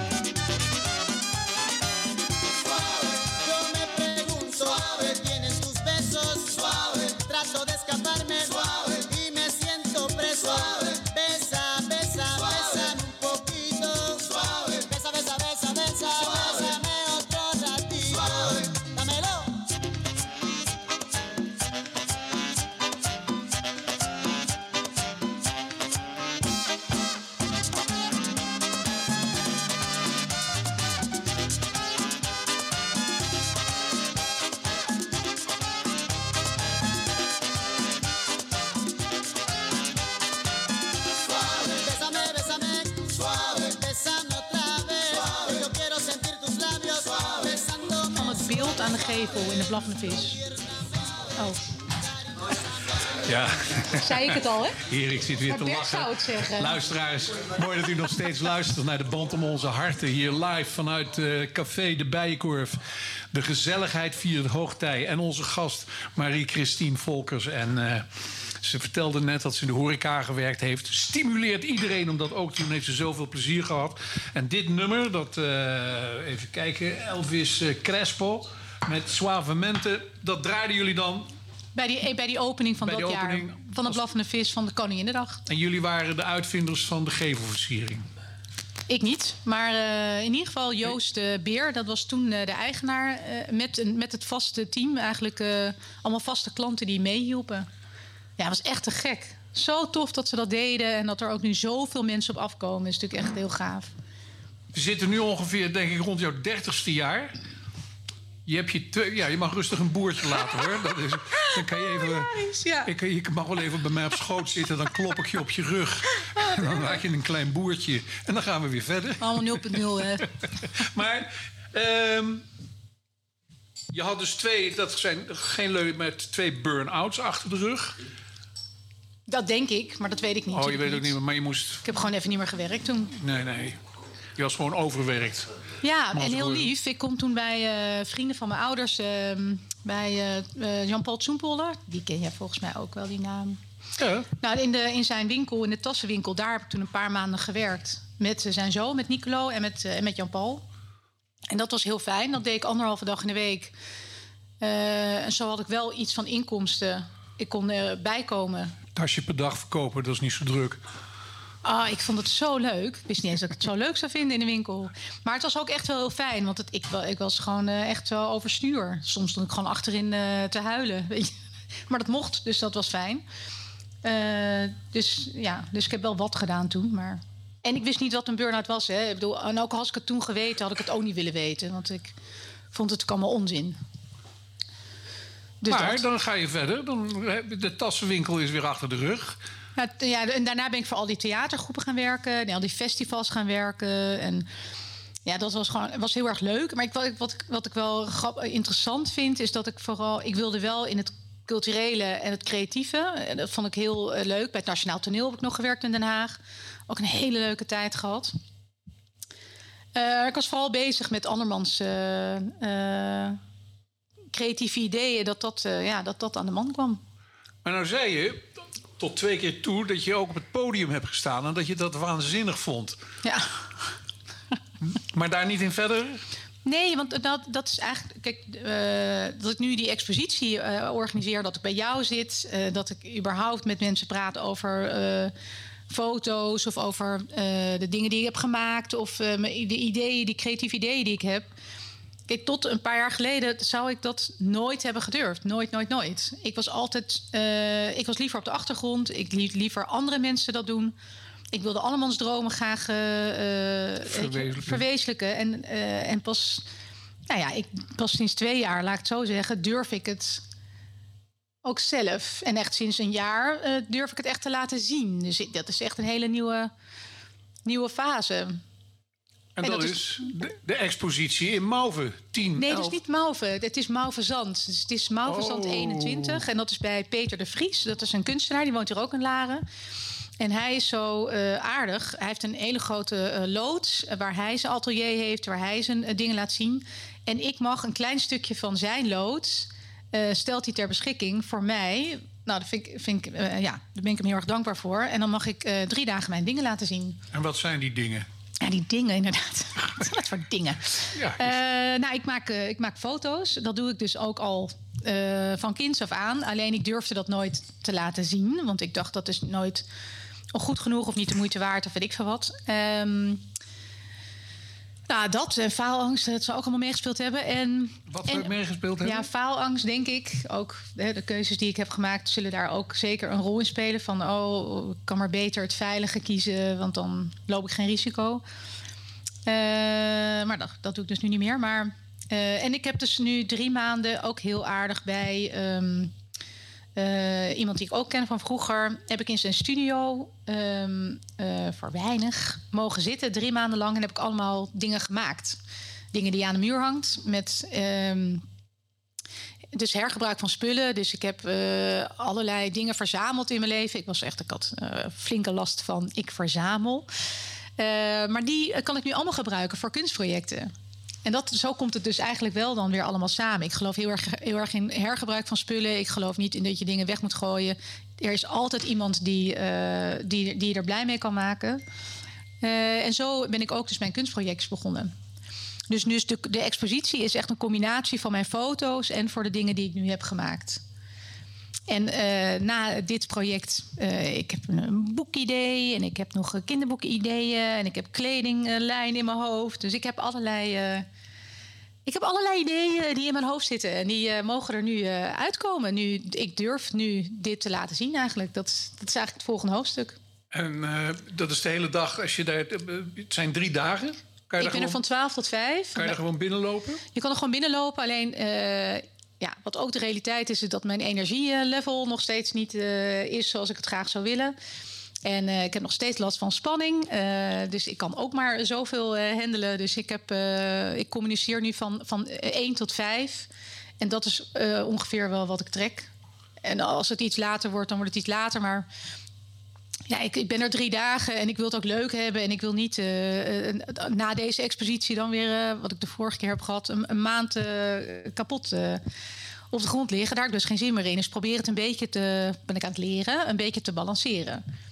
Dus vandaar dat ik dacht, nou, van 1 tot 5, leuk, leuk, leuk. Helpt iemand jou daarbij om een beetje te balanceren? En nou, dat is nog iets wat ik niet heel erg goed onder de knie heb. Eh, dat je dingen samen kan doen. Eh, ik ben gewend om dingen alleen te doen, want ik wilde nooit iemand tot last zijn. Dus dat is nog, eh, dat is nog iets wat ik, eh, wat ik moet leren. Dus voor nu eh, doe, ik het, eh, doe ik het in mijn eentje. En ik weet wel, als mijn vrienden er zijn, dan, eh, dan gaan ze natuurlijk wel helpen. Maar wat kan je helpen? Ik, ik weet gewoon nog niet zo goed hoe je dat eh, doet. Eh, samen dingen doen. Maar jij zei, dat is natuurlijk altijd om, dat, dat iedereen kwam bij jullie thuis en dat jouw moeder een soort huispsycholoog was voor iedereen. maar het is natuurlijk wel. Hoe zit dat dan tussen jou en je moeder? Helpt ze je? Kan ze je erbij helpen? Of? Ja, nee, is heel lief ook. Want ik heb er, heb er ook gevraagd of zij, eh, of zij wil komen helpen en mee wil kijken. Ik vind dat mijn moeder een heel creatieve vrouw is. En ik geloof dat zij ook een goed oog heeft voor dat soort dingen. Dus ik heb haar gevraagd of zij eh, wil eh, meekijken. Ja, maar ik bedoel eigenlijk ook meer. Kan zij ook wat rust in jouw hoofd creëren? Eh, nee, nee, nee, nee, nee, nee. Nee, is te dichtbij waarschijnlijk. Ja, ik denk te dichtbij. En, en daar heb je ook professionele hulp voor. En daar kies ik voor. Ja, ja. Dus ik, Krijg ik, je die ook nu? Ja, ik, ben, ik was nu, toevallig heb ik gisteren nog een gesprek gehad. Ik ben nu wel weer gericht op zoek naar iemand die weer mij een stukje verder kan helpen. En ik heb vier jaar geleden een hele mooie therapie gedaan. eh, wat ik zelf nooit had verwacht. Want er werd aan mij gevraagd wat ik zelf dacht. En ik zei, eh, nou, sluit me vijf dagen op eh, met een therapeut en dan zijn we eruit. En toen zei diegene, nou, ik zat eigenlijk aan drie, drie maanden interne therapie te denken. Daar schrok ik nogal van, want ik dacht, ja, therapie, dat, en zeker intern, dat is toch eh, voor mensen die niet helemaal eh, sporen. En eh, ik ben zo dankbaar, zo blij dat ik het gedaan heb. Want het heeft wel zoveel voor mij veranderd. Nogmaals, anders had ik hier niet met jou gezeten. Anders had ik nooit een expositie gedaan. Anders had ik nooit gedurfd om, om te laten zien waar ik mee bezig ben, wat er in me speelt. Eh, ja, het heeft zoveel opgeleverd. Alleen ik heb nu wel dat stapje nog nodig eh, waar we het over hadden in het begin. Ik ben natuurlijk ziek geweest. Daar heb ik eh, best wel heb ik veel last van. Nu weer mentaal ook last van.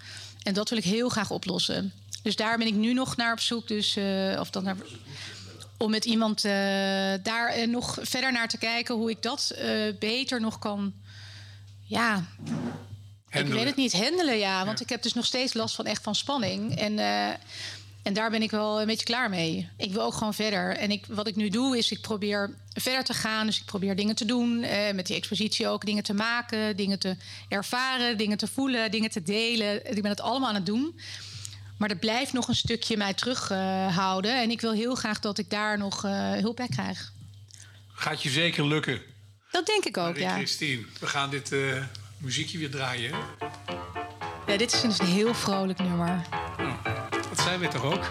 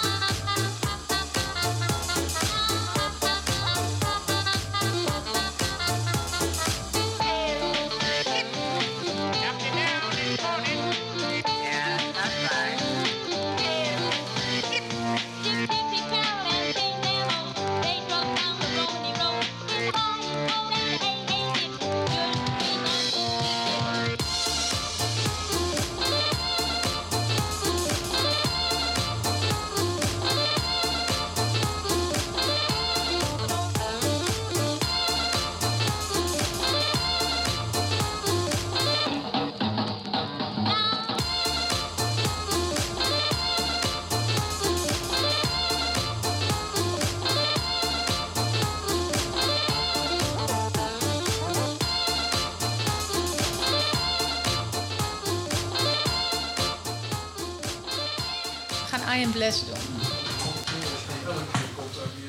Ja, u, ja eh, u luistert nog steeds, eh, luisteraars.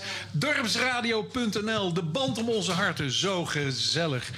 Marie-Christine volgens is onze gast. En eh die heeft allerlei leuke, variërende muziek uitgekozen. We zitten nu een beetje, hebben gepraat over haar mentale toestand. Dat ze daar ook zeker uit gaat komen. Eh, je hebt foto's gemaakt, die hang je, heb je aan de muur gehangen op Mauvezand. Hè? Ik zei Mauve, maar... Ja, Mauverzand 21. En daar kan, kan iedereen... Het is 10, 11 en 12 november. Ja, tussen 1 en 5. Tussen 1 en 5. En dan is de, de kunstenares ook zelf aanwezig. Ja, Die dan uit kan leggen. ja, En zijn ze ook te koop of niet? ja, ja. Oh, de- ja. Dus je hoopt dat er heel veel stickers... eh, Ja, ik vind dat toch nog steeds eh, wel eh, lastig. Ehm, want jij ik, lastig? Ik, ja, want het, ik wil gewoon graag laten zien. eh, het heeft een beetje dus ook gewoon met mijn mentale reis te maken. eh, wat ik daar laat zien. Ehm, en dan is het heel lastig. Ja, ik, wil het, ik wil dus delen met mensen.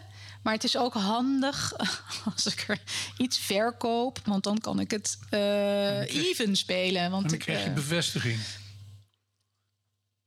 nou ja, het is ook gewoon financieel dat, het, eh, dat kosten en inkomsten een beetje hetzelfde zijn. Dat zou nou, leuk heb zijn. ik jouw broer hier ook wel een keer gehad. Maar die fotografeert ook, hè? Is het een beetje competitief tussen jullie twee? Of, eh, Nou, we doen allebei echt totaal iets anders. Eh, dus hij doet echt eh, de wildlife fotografie. En hij appt net dat hij is geland in, in Chili. Want daar gaat hij puma's fotograferen. En ik fotografeer meer everyday life dingen. Dus dingen die ik tegenkom. En dan alleen net van een andere hoek. Of net een ander ja, eh, zichtsveld of zichtpunt. Ik weet niet hoe je dat zegt. Maar ik kijk er net anders tegenaan, denk ik. eh, dan dat, eh, dat jij misschien er tegenaan kijkt. En dat maakt mijn foto's dan weer net interessanter. En heb je, heb je Pim laten zien? Pim is haar broer. Ja, zeker. Ik ben met mijn boek en mijn idee eigenlijk als eerste bij, bij mijn broer en bij mijn moeder langs gegaan om te vertellen wat, dat ik dat idee had om een expositie te doen en wat zij daarvan vonden. En, eh, en dat ze reageerden allebei positief. En ja, het is toch gek, of zo blijft het toch, denk ik, eh, dat het belangrijkste is eh, dat je die bevestiging van je familie toch, dat je daar naar op zoek gaat. En de steun eigenlijk ook wil, wil ervaren. Ik wou net zeggen, want dat zijn ook vaak de eerlijke kritieken. Of denk je niet als ze zeggen... nou, Marie-Christine, dit lijkt nergens naar. Ik zou nog maar eventjes een jaartje doorfotograferen. En jij kent mijn familie. Eh, volgens mij is er, zijn er weinig mensen zo eerlijk en zo bot in de eerlijkheid ook. Maar zo oprecht, eh, denk ik, als mijn familie. Eh, maar ik, ik zou het niet erg vinden als ze zouden liegen. Eigenlijk hierover, voor mijn zelfvertrouwen, zou dat niet, niet erg zijn. Dit is even. We zitten nu aan, aan wat je nu gedaan hebt. Maar uiteindelijk waren we nog toen je een jaar of 30, 35. eh, ze- je werkte bij de Ja, parade. het is, het is, eh, ja, maar het, is eigenlijk die, die, die periode heb ik dus heel lang in het Compagnietheater gewerkt in Amsterdam. Dat bestaat helaas niet meer, wat ik echt heel erg jammer vind. Het was zo'n mooi gebouw. Het was een oude Lutherse kerk aan de Kloveniersburgwal. En het was een cadeau om daarvoor te mogen werken. Dus ik, ik, ik, werkte, ik stopte op de parade. Ik had net eh, opgezegd. En ehm, toen werd ik gebeld. eh, en ik had bij het Nationaal eh, Toneel eh, een paar producties gedaan. Want ik zou er eentje doen. En nou, dat werden er wat meer. Dus ik heb bijvoorbeeld met Gerard-Jan Reiners mogen werken. Wat ik echt een grote eer vond. Want ik vind hem echt een geweldig regisseur. Ehm, maar in ieder geval, toen, toen werd ik gebeld... van ja, of ik nog... of ik nog een festival in elkaar kon zetten met iemand anders. Dat hebben we gedaan. Dat was voor Teu Boermans, die werd toen eh, creatief directeur daar. Moesten we in een maand tijd een heel festival opzetten en al zijn voorstellingen opnieuw op de planken in Den Haag. Het was een bizar project, maar weer ongelooflijk leuk. Eh, omdat er ook zoveel druk op zat, vonden wij dat erg leuk om te doen. En daaruit eigenlijk ben ik eh, ja, via Teu, denk ik, eh, en via de toen directeur daar, de zakelijk directeur, ben ik eigenlijk in het Compagnietheater terechtgekomen. Ik wilde eigenlijk niet meer op tournee. Ik, werd er, ik was wel moeder van en ik dacht, als ik gewoon lekker in Amsterdam, weet je wel, het liefst vijf minuten lopen van mijn huis, of tien minuten. Als ik dan een baan kan vinden in het theater, dat lijkt me echt geweldig. Eh, dat zal ook wat rust geven. En zo ben ik eigenlijk in het Compagnietheater terechtgekomen. En wat deed je daar precies? Nou, zo kon ik eindelijk mijn studie gebruiken. Eh, want eh, ik, eh, ik zei van ja, wat heb je nodig in, in dit theater? En toen zei hij nou, ja, misschien nog iemand voor sales. Ik zei oké, prima. Dus ik maak een SWOT-analyse en ik doe mijn sales pitch. En ik werd aangenomen voor wel tijdelijk contract, maar goed, ik werd aangenomen. En op mijn allereerste dag we gingen zitten met alle, nou, met de andere vijf die daar werkten, want er werken niet zoveel mensen. En toen zei hij, het keek je me aan en toen zei hij: Welkom in het Compagnietheater. Ik weet niet of je over twee maanden hier nog werkt. Nou, dat was mijn eerste dag. Eh, want hij bleek weg te gaan. Dus er zou een nieuwe directeur komen. En uiteindelijk eh, heb ik daar dus vijf jaar gewerkt. En ik deed daar dus de, de sales en de planning. Eh, en wat mijn, een van mijn grote valkuilen was dus ehm, dat ik me verantwoordelijk voelde voor alles en iedereen. Dus ik voelde me zo verantwoordelijk dat ik alles wat niemand aankon, ging ik doen. Want ik wilde heel graag dat niemand een burn-out kreeg. Eh, nou en dat was dan eh, wat er gebeurde met mij. Maar eh, nee, dus ik, ja, ik deed van alles. Maar vooral de sales, dus vooral de contracten, de onderhandelingen. Ehm, heel leuke partijen met de ITVA hebben gewerkt en met eh, oh, de World Press Foto was ook heel leuk om mee te werken. Maar ook hele leuke voorstellingen. Dus we deden veel met jong talent. Dus we hadden op maandagavond hadden we de Mondhofavond. Eh daar deden Lieke Lemus. Oh, dat is wel weer echt een tijdje geleden. Ehm, Maar hoe werkt dat? Wouter je, je, je, je contracteert iemand en je stelt de zaal ter beschikking. Hoe, hoe moet ik dat zien? Eh, oh, nee, bij een, eh, ja, dat, dat wis- wisselt heel erg. Dus bij bijvoorbeeld een festival, die, huurt het, eh, die huurde echt onze ruimtes. Wij waren ook de, een van de weinige theaters die niet met subsidie werkten. Dus alles. Dus wij moesten ook echt eh, gewoon geld. Ja, heel stom, maar Ja. wij moesten ook commerciële dingen doen. Dat vond niet iedereen leuk, dat snap ik. Eh, Wat noem jij een commercieel ding? Congressen. Ik vond congressen heel leuk om te doen. Omdat één, omdat we daar inkomsten voor kregen. Want zij betaalden ook gewoon, ze betaalden gewoon wat er betaald moest worden.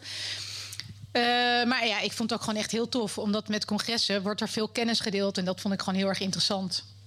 Want ik mocht ook, ik pak- pakte daar ook wat van mee.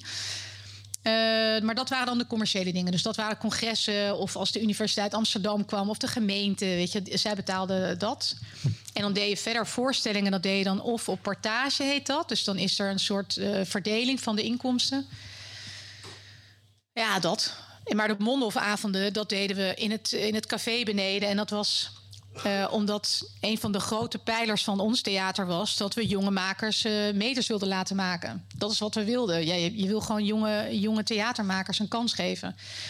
En dat kon op die Mondhofavonden. En dan deden dus die vier jongens, die organiseerden dat. En die eh, nodigden dan collega's uit, jonge theatermakers uit. En die mochten dan een nummer doen of een, weet ik veel, een sketch. Of ik weet niet, weet ik veel. Ze deden van alles. Dat waren hele leuke avonden. En het publiek die wist dat. Die zei van, hé, hey, je moet dan maandagavond moet je deze gaan Ja, nou ja, je probeert dan eh, met, ja, met, zonder geld eh, reclame te maken. Dus dat is veel mond-op-mond eh, wat, wat er gebeurde eigenlijk. Ja, het was gewoon een leuke avond. Maar ja, zo probeerden we het theater te, te- de- vol te houden met dus, Grachtenfestival. Die, deden altijd hun, hè, die hadden ook tien dagen lang bij ons. En de opening deden ze ook in het Compagnietheater. Maar ja, helaas, in mijn, toen ik in de burn-out ging... ging en mijn baas me met pensioen en het eh, theater werd verkocht. Dus ik ik ben daar twee jaar geleden... toevallig liep ik langs, stond de deur open... en ik zag mijn oud-collega staan. En toen zeiden ze, eh, MC, je moet maar even komen. En toen vertelden ze dat het verkocht was. En ze zeiden, we zijn nu aan het opruimen om het op te leveren. En ik nog heel stoer. Nou, wat, wat toevallig en wat leuk dat ik jullie tegenkom. En ik begin eh, een potje te blaren. Ik was zo verdrietig. Maar ik was zo dankbaar dat ik een kans heb gekregen om afscheid te nemen van theater. Want zij zeiden: ga even een rondje lopen. En dat was ja, voor mij mentaal. Ik, ik heb echt mijn ziel daarin gelegd in dat eh, theater. Dus ik vond het super fijn dat ik de ruimte kreeg om even afscheid te nemen. En wat was je, waar je het meest trots op bent, wat je daar hebt gekregen? Het hoogtepunt in jouw theaterleven daar? Eh, in het Compagnietheater was vooral... Ja, ik vond het gebouw zo mooi en zo dankbaar eigenlijk. En ik vond het heel bijzonder dat we daar... ehm, ja, eigenlijk die festivals en, dat mon en die Mondhofavond... dat vond ik wel echt de mooiste... dat vond ik eigenlijk de mooiste momenten om mee te maken. Ook omdat die festivals, nogmaals, er zit echt druk op. En ja, ik vond het gewoon heel leuk om onder druk te werken. Eh, Ja, het was gewoon gaaf wat er allemaal gebeurde in dat gebouw, weet je wel. Het was gewoon vanaf 's ochtends 10 uur tot 's avonds 12. eh, was er reuring, er gebeurde van alles. Eh, In elke hoekje was er wel iemand iets aan het doen. Met muziek of, eh, of, ja, weet ik veel, of, of dingen maken. Of er werden gesprekken gevoerd. Ja, het was zo gaaf. Ja, het was een mooie tijd. Maar dus net een beetje te veel voor mij. Nou ja, toch, toch weer vijf jaar. Ja, en dat was, en dat was ook, ook een ding, want ik wilde nooit langer dan drie maanden aan een, voor een project werken. Dus dat ik uiteindelijk zo lang daar gewerkt heb, eh, is ook best wel bijzonder. Ja. Maar mijn hart lag ook wel echt daar. eh. maar ja, mijn hart lag ook in het, eh, een beetje bij de parade. Mijn hart lag ook bij het theaterfestival. Mijn hart lag steeds waar ik aan het werken was. En dat is denk ik ook een valkuil. Net iets te enthousiast. net iets te gemotiveerd en net iets te eager om het echt tot iets heel gaafs te laten maken. En ja, dat zou dus een tandje minder mogen. En met welke muziek wil je dit verhaal omlijsten? Oh, jeetje. Dat, Nou ja, je, je, had wat je had wat uitgekozen. Oh, maar dat, eh, nou ja, nee, eh, ja, ik had I am blessed, maar dat is meer mijn mantra in de ochtend. Nou, dat is Eh, goed. Gaan we nu in jouw mantra. Oh, ja, maar ze is heel kort, hè? Dan zal ik er ook Ik voor weet niet, daarna... Erik, wat heb jij here feeling like Dit is een beetje eh, hoe mijn leven ervoor staat. En dat ik, zo probeer ik mezelf te motiveren om weer verder te gaan. Dus heel persoonlijk dit, maar like goed, anyway. Oh, oh, oh. Yes, I have grown. And I'm finding my way home. Yes, I have grown. And I'm finding my way home. Yes, I am blessed. Yeah, I am blessed. Even when I'm here feeling like a mess, I am blessed. Yeah, I am blessed. Even when I'm here feeling like a mess, this life has shown me all kinds of stress and also opened up my heart like the greatest treasure chest I have oh. Yes, I have. And I'm finding my way home. Yes, I have grown. And I'm finding my way home. Yes, I am blessed. Yeah, I am blessed. Even when I'm here feeling like a mess, I am blessed. Yeah, I am blessed. Even when I'm here feeling like a mess, this life has shown me all kinds of stress and also opened up my heart like the greatest treasure chest I have grown. Yes, I have grown. And I'm finding my way home, yes, I have grown. And I'm finding my way home, yes, I am blessed. Yeah, I am blessed. Even when I'm here feeling like a mess, I am blessed. Yeah, I am blessed. Even when I'm here feeling like a mess, this life has shown me all kinds of stress and also opened up my heart like the greatest treasure chest I have grown. Yes, I have grown. And I'm finding my way home. Yes, I have grown. And I'm finding my way home. Yes, I am blessed. Yeah, I am blessed. Even like a mess, I am blessed. Yeah, I am blessed.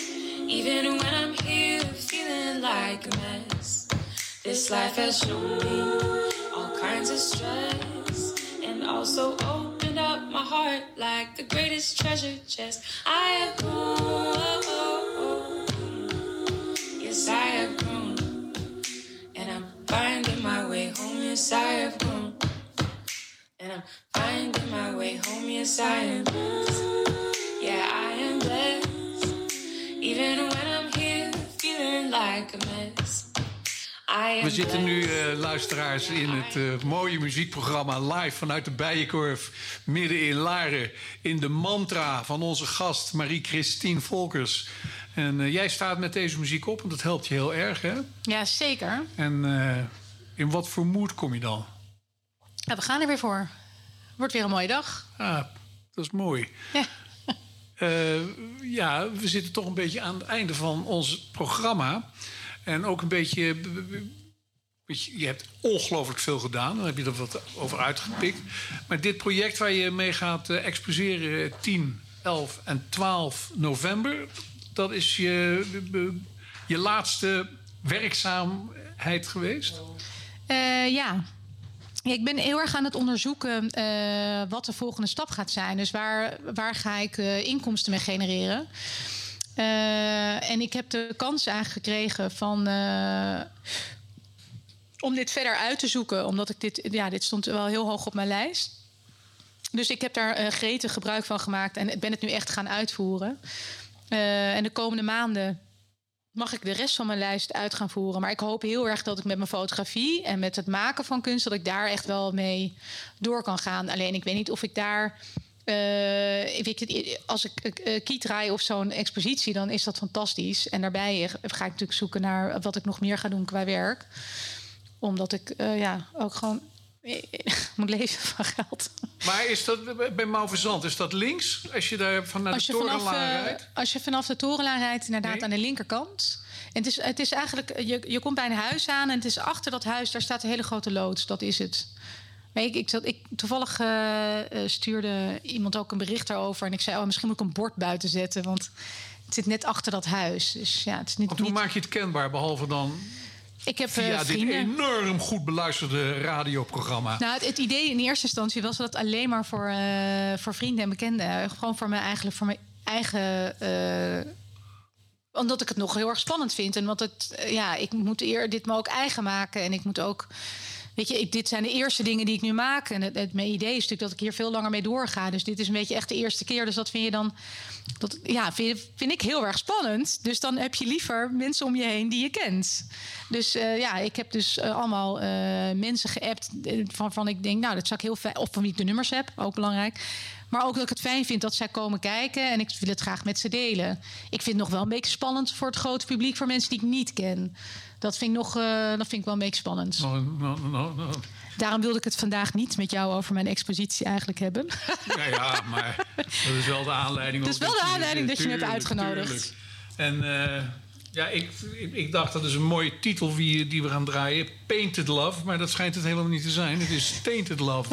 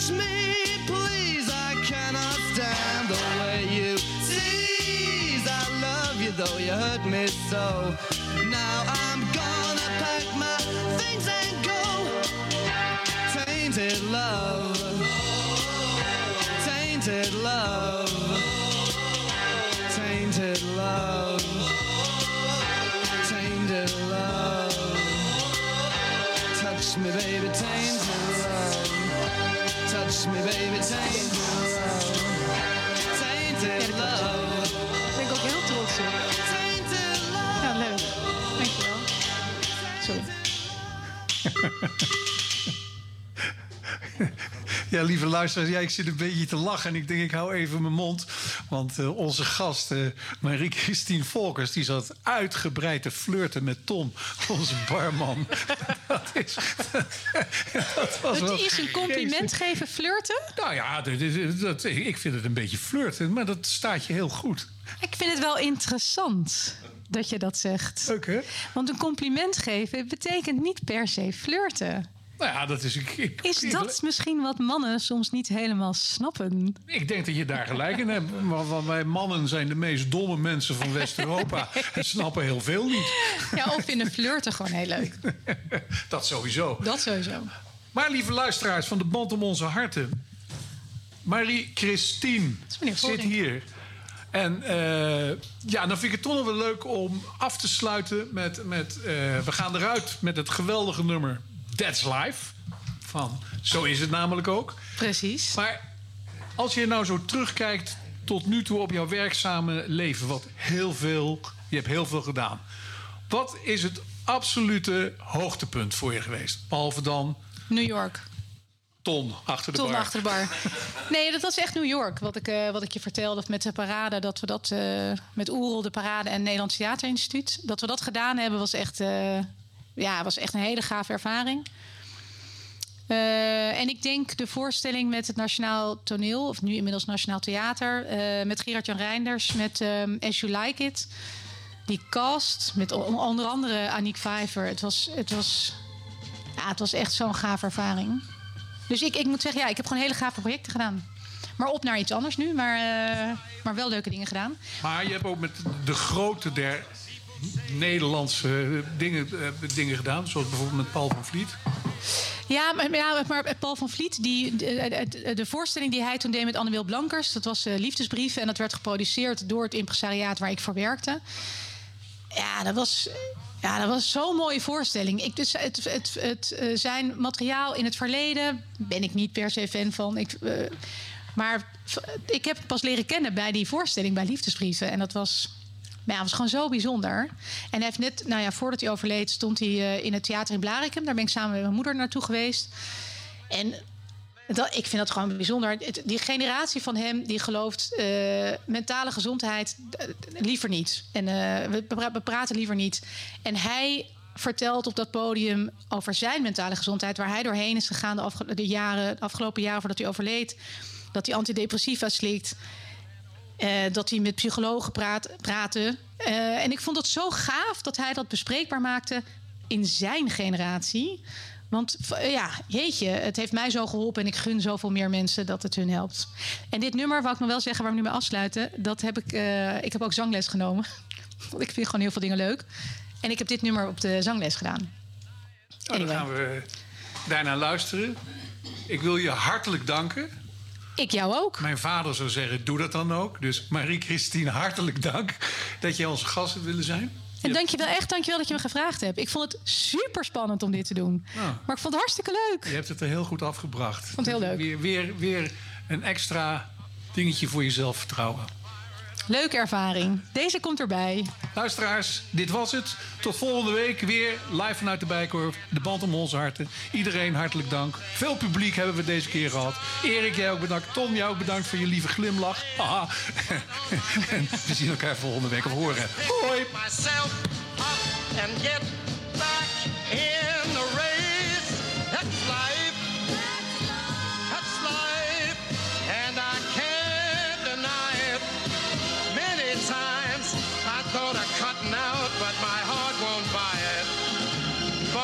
There's nothing shaking come this here July, I'm gonna roll myself up in a big ball and.